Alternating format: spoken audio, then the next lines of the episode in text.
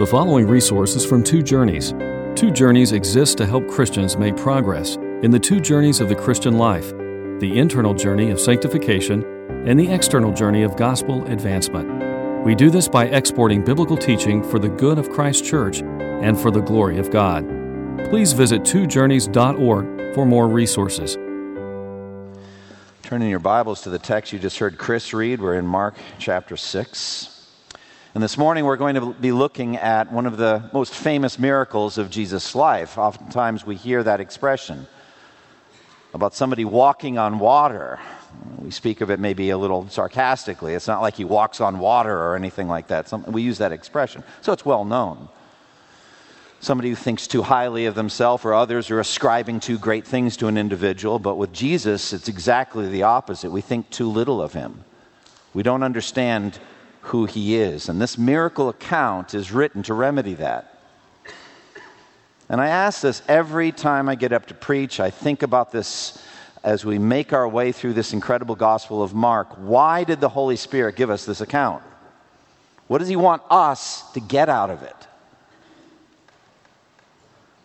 Again and again, I've presented before you not just the Gospel of Mark, but all four Gospels Matthew, Mark, Luke, and John as working together to feed us what we need for the salvation of our souls. Jesus did many other miraculous signs in the presence of his disciples, which are not recorded in Matthew, Mark, Luke, and John, but these are written that you may believe that Jesus is the Christ, and by believing may have life in his name. So it's, these accounts are written for our faith that we might believe in Jesus and have eternal life, the forgiveness of sins. But what, what is the nature of that faith? Can it grow and develop? Yes, it must grow and develop. There is an initial faith that saves, that justifies, and it begins our life in Christ, but it needs to grow and develop. None of us are done being saved. We need to believe ever more in Jesus. And we have a sense of that in the disciples' condition that's recorded for us in verse 52. Look at it. You can see the disciples' hardened hearts being reflected. This is a key for me uh, to answer the question why is this text here? What do we, First Baptist Church, what do we need to get out of it today? Look at it. Look at verse 52. They, the disciples, the apostles, had not understood about the loaves, their hearts were hardened. What does that mean? What does it mean they hadn't understood about the loaves? What does it mean that their hearts were hardened? Could that be our condition too? We haven't really fully understood what we've been reading Matthew, Mark, Luke, and John. We haven't fully understood the ramifications of Jesus, the lesson of the loaves. And why? Because our hearts are hardened too. You know, again and again, I've said it's very dangerous to come to any text in which some deficiencies of people are recorded, sins or conditions, and say, I thank you, God, that I'm not like the people down here in this text. Oh, we don't do that, do we? Like, how am I like these people? How am I like the disciples? How is, how is it that I haven't understood the lesson of the loaves?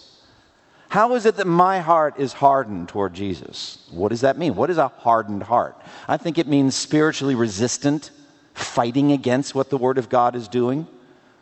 God's pulling you or moving you in a direction, and you're digging in your heels and, and not going the direction that the Word of God wants to take you. That's what it means, like the parable of the seed and the soils, the hardened path. The seed comes and bounces, it doesn't penetrate.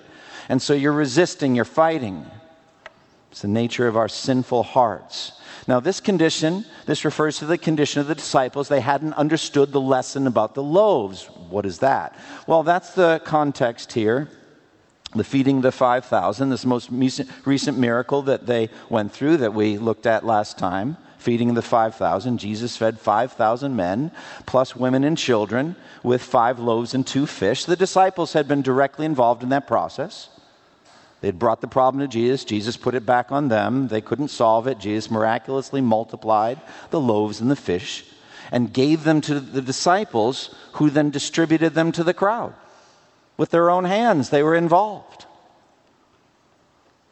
They saw matter, material, being created out of nothing, out of thin air. They saw it and distributed it to as many as 20,000 or more people. And the people kept eating and eating and eating and eating until they were gorged. They were full. They couldn't eat another bite. Incredible. And then they were involved in picking up the broken pieces that were left over. Let nothing be wasted. They did all that work. They filled 12 basketfuls of broken pieces that were left over. They were involved in all of that. But the text says, the Holy Spirit tells us they hadn't understood the lesson because their hearts were hardened. What is the lesson? Well, what could it be that Jesus is the Son of God? There is nothing that is too difficult for him. There's nothing he cannot do. And therefore, they should trust him fully for every condition in their lives. Like, well, Pastor, that doesn't sound like anything new. I'm not up here to say new things. I'm up here to say that we need to learn the lesson of the loaves and indeed the lesson of every miracle. Jesus is Almighty God in the flesh who came to earth to save you, and He will. He will save you. He will not finish working in you until you are glorified in heaven. And every circumstance of your life has been carefully crafted to that end, and He's ruling over all of it. That's the lesson of the loaves. We need to learn it too. Their hearts were hard. They hadn't understood the lesson of the loaves or the earlier stilling of the storm or the driving out of the legion of demons or, or the, the woman with the, the, the problem, the bleeding problem for 12 years who touched the hem of his garment was instantly healed. They hadn't understood that. They hadn't understood the raising of Jairus' dead daughter to life. They hadn't understood all of these things like they should. They could make a confession, a testament, a testimony, you are the Son of God. They could say those words. We all who are claiming to be Christians can make that same kind of testimony, but we don't really understand it. And that's the nature of the lesson here. Their hearts are hard, so that God still has to draw them to Christ in a deeper way. That's the context of the, the, situation we're looking at here. Remember, the feeding of the 5,000 had just happened, just finished uh, doing that. Before that, they had been sent out, the 12 had been sent out on their first mission, their first kind of practice mission trip. They went out two by two, and, and Jesus had empowered them with um, wonder working, miracle working power themselves. They were able to drive out demons. They were able to anoint sick people with oil and heal them. They were able to preach that people should repent. They went on that mission, and then they came back and reported to Jesus all the things they had done, but because the crowds were huge, they continued to be huge, and they couldn't even address any of their physical needs. They couldn't get enough rest or eat or anything. Jesus said to them, Come away with me by yourselves to a quiet place and get some rest. And so um, they went, and uh, also the context, as we said, uh, was John the Baptist's death, the only account in Mark's gospel that doesn't have anything directly to do with Jesus, but it's important. Uh, John the Baptist uh, had been beheaded at the order of King Herod, wicked King Herod because he was incited by the lustful dance of a, of a young girl.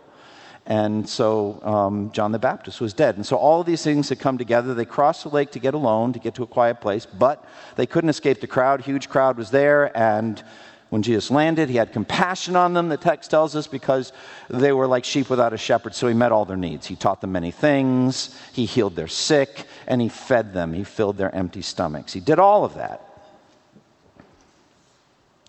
Your needs are met. You're fine. Go home. and so he does that. He sends them away vigorously. Look at verse 45. Immediately, Jesus made the disciples get into the boat and go on ahead of him. Then he dismissed the crowds. They're going to Bethsaida. He dismissed the crowd. You're all, you're all done where this is a place where people aren't usually. There's nobody usually here. You shouldn't be here. It's time to go home. Go. Go away. So they did. Now, that, that crowd that he dismissed, we find out in John chapter 6, was carnal and faithless. And by the end of the next day, most of them would leave Jesus and never follow him again.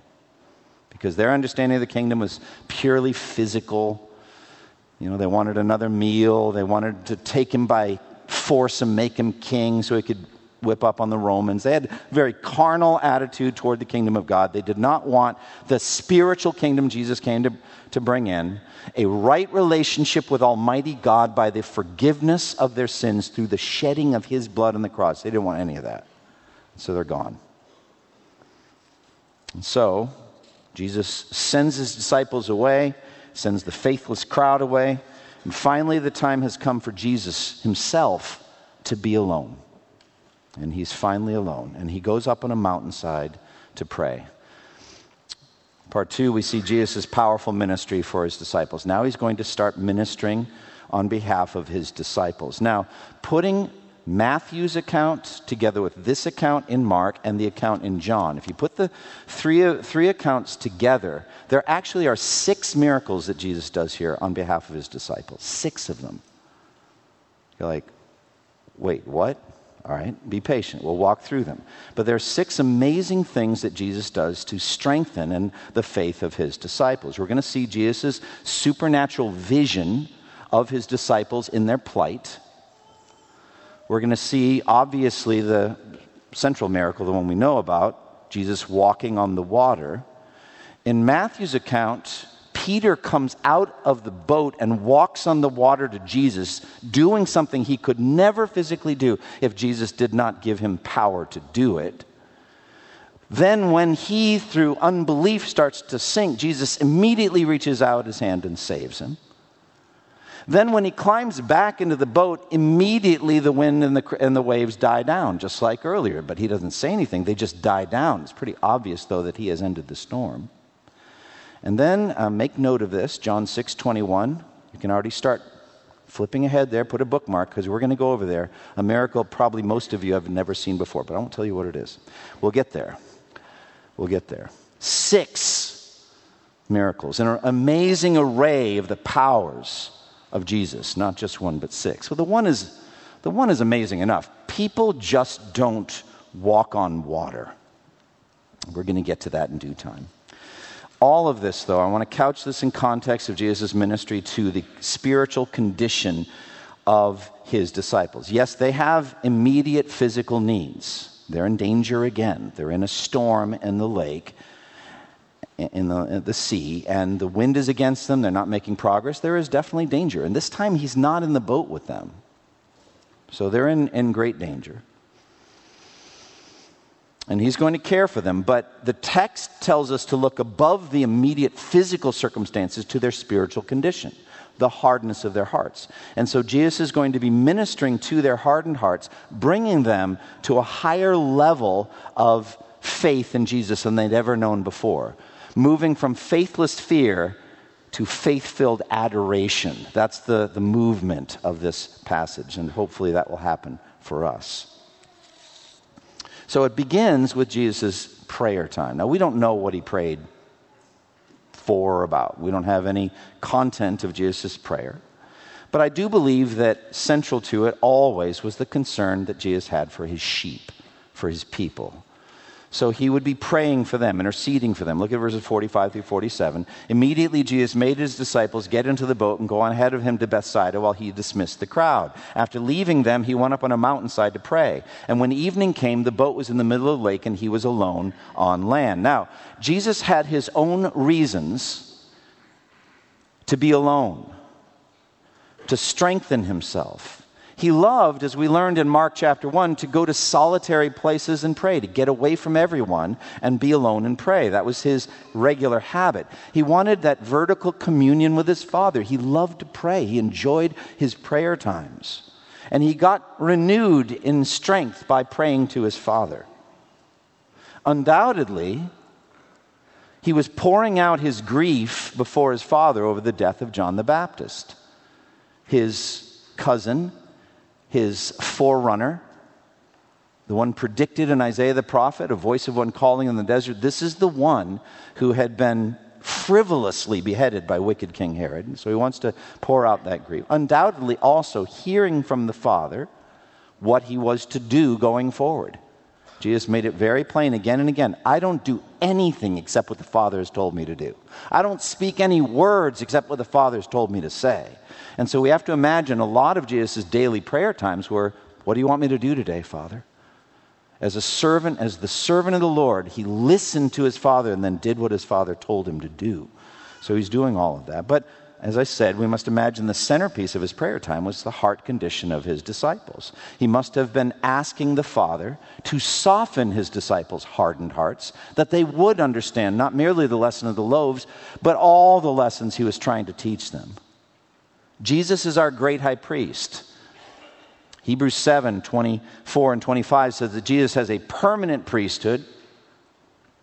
Therefore, he is able to save to the uttermost or to finish the salvation of everyone who comes to God through him because he always lives to intercede for them. As Wes said at the beginning of the worship today, every good and perfect gift comes down from the Father. And, and that includes especially the gifts of our salvation.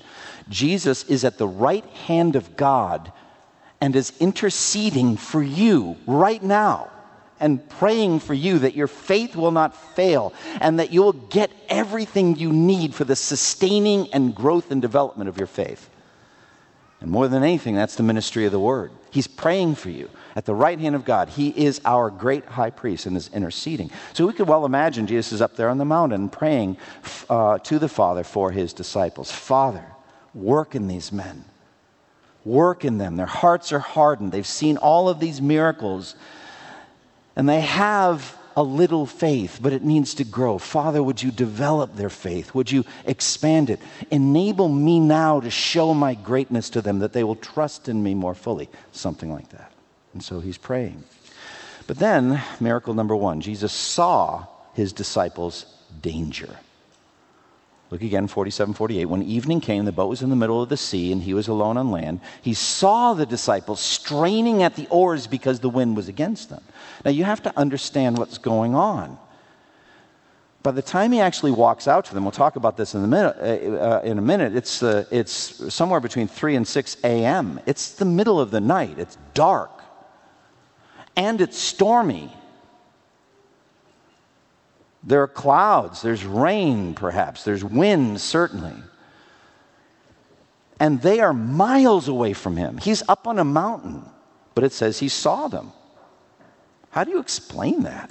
How, how do you explain that he sees that the wind is powerfully against them and that they're trying to row to land, but they can't uh, make any headway? I mean, you have to realize at that moment in time, that moment in redemptive history, those 12 apostles were the kingdom of God on earth.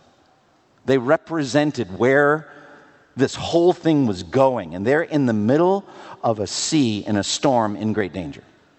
And Jesus sees them. He saw them straining at their oars. How?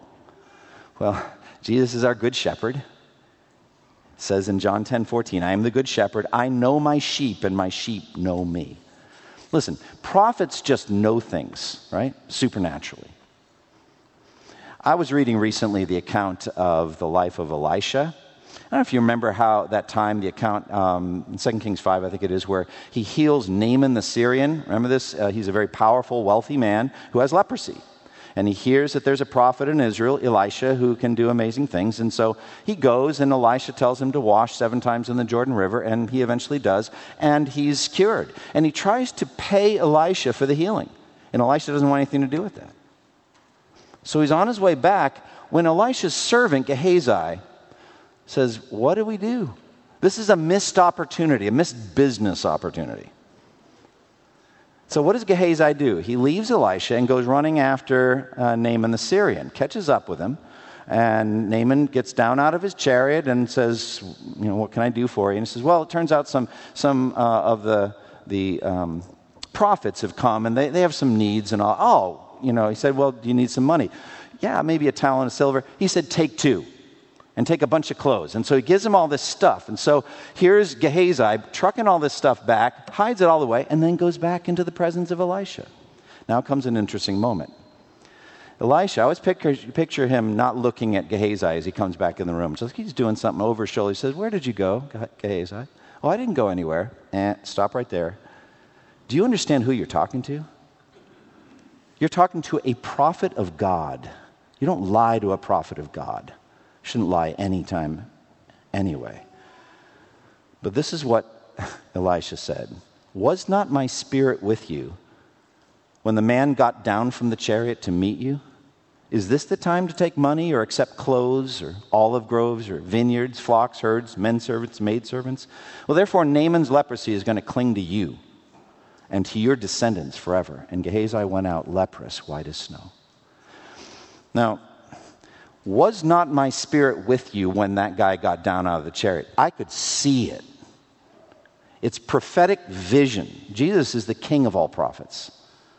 He just knows what's going on in your life, He sees everything. It's a miracle. He knows what you're going through right now.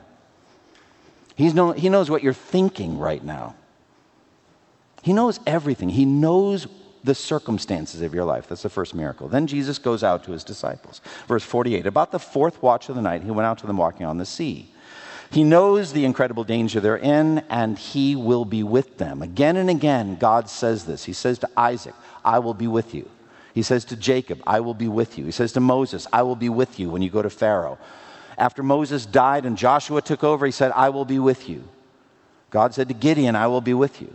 Jesus said to his disciples, I will not leave you as orphans, I will come to you. Jesus is Emmanuel.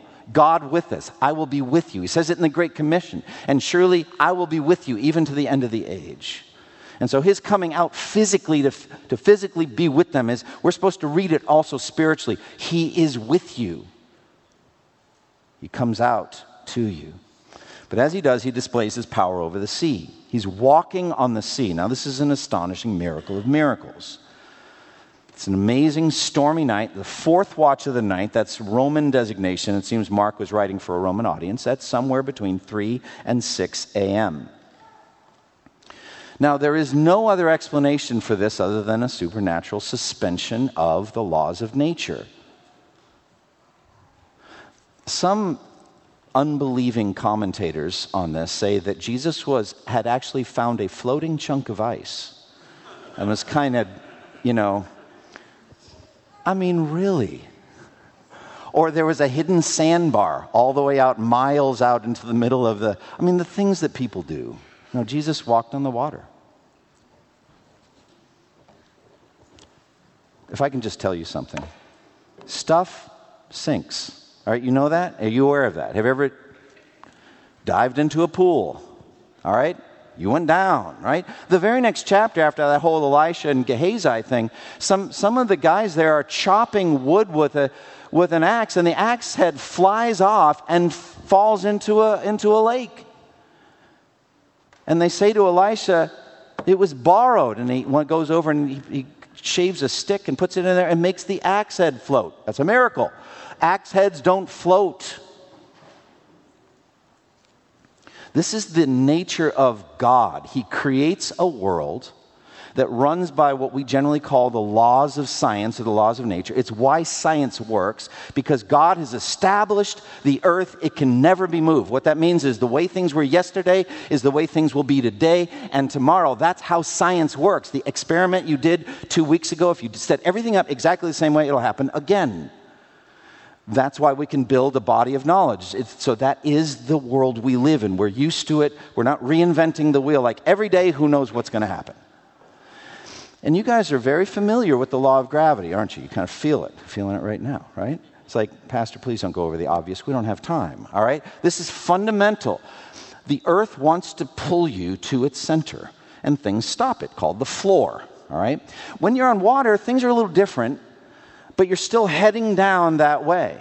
Now, there's, there's that buoyancy thing, but buoyancy is different than walking across the water. And so, Jesus does this incredible miracle. Jesus has the power to toggle on and off laws of nature anytime. He's above it. He walks above the laws of nature.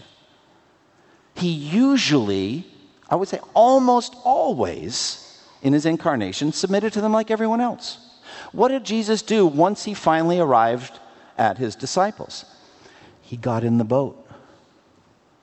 What did he use the boat for? Not because he needed it, but that's our normal way of living. And so he stepped in and he uses it. But in this particular case, he suspends the law of gravity to walk on water. Now, he's going to do it again at the end of his time on earth, right? Remember, after his resurrection. He's going to go outside the city of Jerusalem. He's going to go to the Mount of Olives with his apostles, and they're going to watch him soar up from the surface of the earth higher and higher and higher until finally a cloud hid him from their sight. So again, suspended the laws of nature at the ascension. Jesus is over every law. Now, as he does this, he calms their faithless fears. He's about to pass by them, it says. But when they saw him walking on the sea, they thought he was a ghost. They cried out because they all saw him and were terrified. Immediately he spoke to them and said, Take courage, it is I, don't be afraid. Or take heart, it is I, don't be afraid. Now, I must tell you, sometimes it's good for a pastor to say, I don't know. So here in the text, I don't know why the text says he meant to pass by them. I find that interesting. So if any of you have any theories, come tell me. I basically punted on it. All right? Maybe it's just how he appeared to them, but the text seems to talk about his own intentions. He's intending to pass by them, but then he, when he hears them crying out, he goes to be with them. But it's pretty obvious he wants to interact with them. In any case, when they saw him walking on the water, they were overwhelmed with terror. And they know that human beings cannot walk on water. And so they resorted to a common myth of ghosts, of spirit beings, apparitions. Now, Jesus, at his bodily resurrection, is going to have to drive the same misconception out. He said, I'm not a ghost. Ghosts don't have flesh and bones as you see I have. Touch me, touch my body. And he ate some broiled fish in front of them because ghosts don't do that either. So he has to deal with that. And that's what they're thinking. And so he calls out to them. They recognize his face and his voice. And he literally says, Take heart, I am. The Greek is ego eimi, I am. All the English translations are going to say, It is I. But I like I am better, don't you think? Why? That's God's name. That's the lesson of the loaves. Jesus is I am. He is Almighty God in the flesh. That's who He is. So He says, Take heart. I am. I am God. Don't be afraid. Now, in Mark's gospel account, Jesus just gets into the boat at that point. He climbed into the boat with them. Oddly, Mark omits the whole Peter venture. Now, scholars believe that Mark is Peter's mouthpiece, that this really, the number one human source of Mark's information was the Apostle Peter. That may well be. And it could be that Peter, at that point, having been deeply humbled by God over those years, didn't want to present himself as one who also walked on the water. I don't know. I'm just saying it's not in Mark, but it is over in Matthew. So if you want, you can turn over to Matthew 14 and, and look at 28 through 31, or just listen as Jesus is still out there on, on the sea, and he says, Take heart, I am, or it is I, don't be afraid. Peter calls out to him from the boat and says, Lord, if it's you, tell me to come to you on the waves, on the water. So he doesn't take it on himself to do that, but this idea pops in his mind. It's a remarkable idea. And then Jesus gives him a command that he could not follow except the supernatural power of God came upon Peter. Come, he said. Come. If, if God gives you a command, then God must empower you to do it. It's no different than Revelation chapter 4, where John sees a doorway open in heaven, and the voice says to John, Come up here they're equally miraculous. Come, Peter, walk on the water. Come, John, float up from the surface of the earth and see the future. Those are commands that only God can empower us to do. So Peter gets out of the boat, and by the power, the supernatural power of Christ, begins to walk on the water. But the problem is, as he begins the journey out to Jesus, he looks around at the wind and the waves and begins to doubt and being afraid, he begins to sink and cries out, three word prayer, Lord, save me. Those are effective prayers, by the way. There's no flourishing language here. There's a sense of urgency and need. Lord, save me. Immediately, Jesus reach out, reaches out his hand and grabs hold of him and lifts him up, again by supernatural power. But then he rebukes him and he says, You of little faith, why did you doubt? So that's an amazing sub story in the midst of all of that.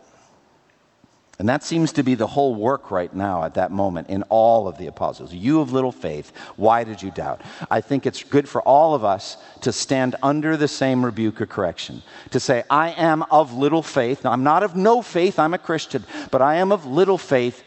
Help me not to doubt. Help my unbelief. Help me grow in my understanding of who Jesus is. But there's still two more miracles to go. Jesus calmed the storm immediately, verse 51. Then he climbed into the boat with them, and the wind died down. Jesus doesn't say anything to the wind and the waves. The disciples must have understood, however, it was Jesus' power that ended that storm. Just thought it, and the storm's over. Instantly done, as soon as he gets in the boat. Now, the final miracle is in John 6 21. So you can turn there and look if you'd like, or just listen. In that account, we have this one statement. By the way, I've shared this with I think five people this week. All five of them said the same thing to me. I've never seen that before. So here you go. Maybe you have. John 6 21. Then they were willing to take him, being Jesus, into the boat, and immediately the boat reached the shore to which they were heading. Wait, what? What just happened? I don't know. What do you think happened? What happened to the boat?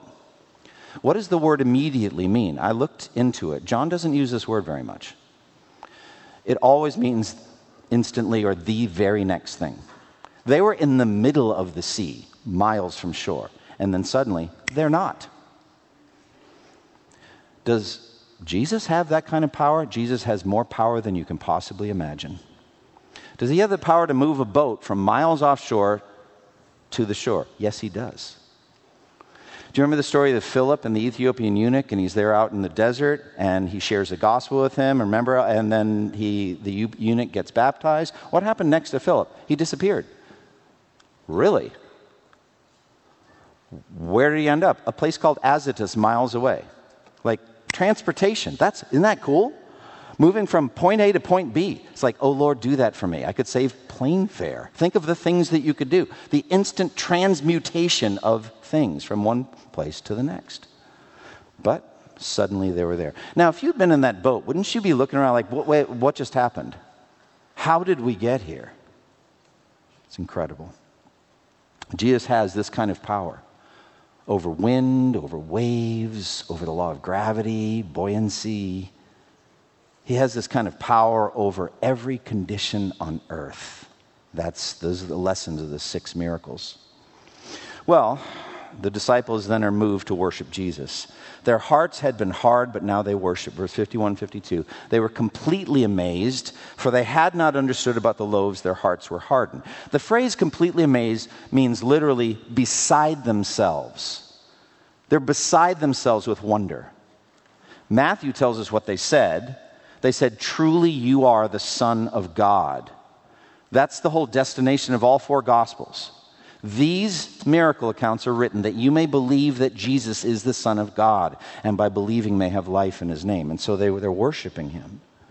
And I do believe that this may have been the basis of their strengthened faith in Jesus, which was really shining at the end of the next day. Remember, I told you about that faithless crowd that was there for another meal the next day? And they wanted to take Jesus by force and make him king and all of those things. And he has a long discussion in John 6 and then weeds out the crowd saying, You have to eat my flesh and drink my blood. If you don't eat my flesh and drink my blood, you have no life in you. And he says these things that are hard to accept, and they all leave. And Jesus turns to his apostles and says, You don't want to leave too, do you? He said that to the twelve, and Peter answered him, Lord, to whom shall we go? You have the words of eternal life. We believe and know that you are the Holy One of God. And Jesus said, Have I not chosen you, the twelve? One of you is a devil. But I think the eleven who genuinely believed, it was this experience that strengthened them and moved them ahead like a quantum leap in their understanding of the greatness of Jesus. Now, the account ends with Jesus resuming his ministry to the crowds. When they crossed over, they landed at Gennesaret and anchored there. As soon as they got out of the boat, people recognized Jesus. They ran throughout the whole region and carried the sick on mats to wherever they heard he was. And wherever he went, into villages, towns, or countryside, they placed the sick in the marketplaces. They begged him to let them touch the edge of his cloak. And all who touched him were healed. So, this is just again a summary statement of a vast number of miracles. John tells us I didn't write them all. Frankly, if, if all of them were written down, the world couldn't contain all the books that would be written. So this is one of those summaries. Hundreds, maybe even thousands of miracles. I also think it's interesting about the hem of the garment. I mean, I think it was that woman with the bleeding problem that first did that, and maybe news got out hey, that's a way to get some of that power from Jesus. But it worked. Uh, all those who touched the hem of his garment were healed, it says. All right, what applications and lessons can we take from this? Well, the Bible is written, as I said, to bring us to saving faith. There is initial saving faith when you finally realize who Jesus is and why he came to earth. He is Almighty God in the flesh, who was born of the Virgin Mary, who lived a sinless life and did all these incredible miracles and taught all these great teachings. Why? Because you needed a Savior. Because you're a sinner. You've broken God's laws daily, hourly and you stand under the wrath of God, apart from his saving work, you'll be condemned to hell.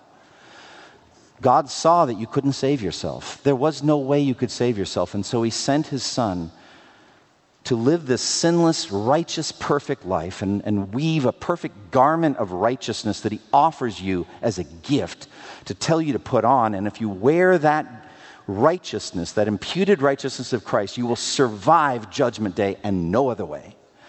Conversely, all of your wickedness and sins and all the things you've done, of which there's a perfect record in heaven, every careless word we've ever spoken is recorded and written down, and you stand under the wrath of God, all of that, Jesus was willing to drink that cup on the cross to die in your place. You trust in Him, and your sins will be forgiven. Your sins will be forgiven. And if that happens to you, you will never be, can never be more righteous, more forgiven than you are at that first instant. But then the next part starts. What we call that journey, that voyage of sanctification, of living out your Christian faith in this physical world. And that's where these six miracles help us out. Six miracles. First of all, realize Jesus sees you and knows what you're going through all the time. As Isaiah 40 says, Why do you say, O Israel, and complain, O Jacob, my way is hidden from my God? It isn't. He sees everything, He knows what you're going through. And He wants you not to be afraid, He wants you not to be anxious. He says, Fear not, take heart.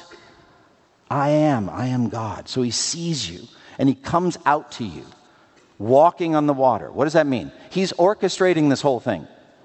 Even the laws of nature are subservient to Jesus in his desire to save you. Everything is under his feet.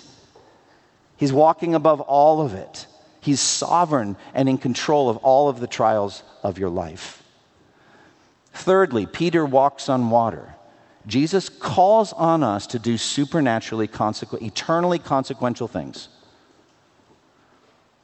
Maybe not anointing sick people with oil and healing them or driving out demons. That, was, that record was established to show the validity of the apostles' ministry. We don't need to do all those things now.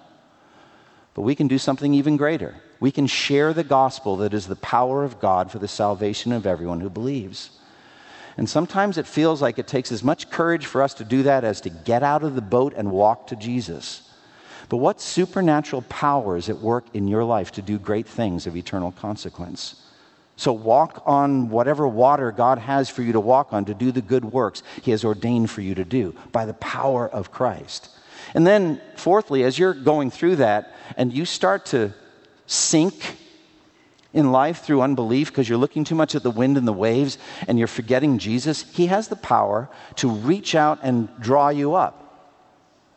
So I like that just three word prayer. Pray it as often as you need. Lord, save me. I'm drowning, I'm sinking, I'm struggling. And he'll reach out his hand and save you and pull you up. Fifthly, the storm ends like that. All storms end. You know that any trouble you're having in your life is temporary? Anything that's causing you distress, anything that's crossing you and making you sad or scared or fearful. All of those things, if you're a child of God, all of those things are temporary. They are light and momentary. That's what momentary means. They're, they're not going to go on. You are going to a world where there'll be no more death, mourning, crying, or pain. They're all temporary. And at some point, when they have done their work in you, the Lord will bring those trials to an end. He will end that storm. Just like that, it'll be over. And then, six, what do I make about this transmutation, this quantum leap of the boat? All right. I'm going to I'm going to venture out of the boat of sound exegesis here for a minute, all right? It's possible that the rowing against the tide may picture your efforts at sanctification. How's it going? How's your rowing going as you're trying to grow in grace and the knowledge of Christ? Making good progress? Some days better than others. Is there a quantum leap coming for you? There actually is. Whether that's what John 6 21 is talking about or not, I know this.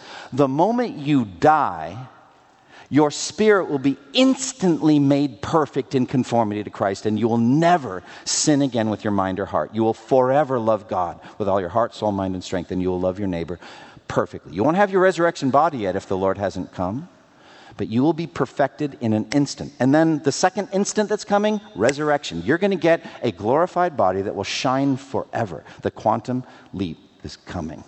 So, whatever rowing you're doing, keep doing it. Whatever fighting against wind and tide, it is hard to grow in grace and the knowledge of Christ. The Lord has power to enable you. We have to battle temptations and lusts and struggles. It's true. But that quantum leap is coming. Trust in it. Close with me in prayer. Lord, we thank you for the things that we've learned today. These six miracles Jesus did are encouraging to us. We pray that you would sustain us as we struggle, sustain us as we serve. Help us not to give in to faithless fear. Help us not to give in to anxiety. Help us, O oh Lord, to trust in you, to look to you, constantly look to you. Feed our faith by ministry of the Word of God. Sustain us and strengthen us. We pray this in Jesus' name. Amen. Thank you for listening to this resource from twojourneys.org. Feel free to use and share this content to spread the knowledge of God and build His kingdom. Only we ask that you do so for non commercial purposes and in accordance with the copyright policy found at twojourneys.org. Two Journeys exists to help Christians make progress in the two journeys of the Christian life the internal journey of sanctification and the external journey of gospel advancement. We do this by exporting biblical teaching for the good of Christ's church and for the glory of God.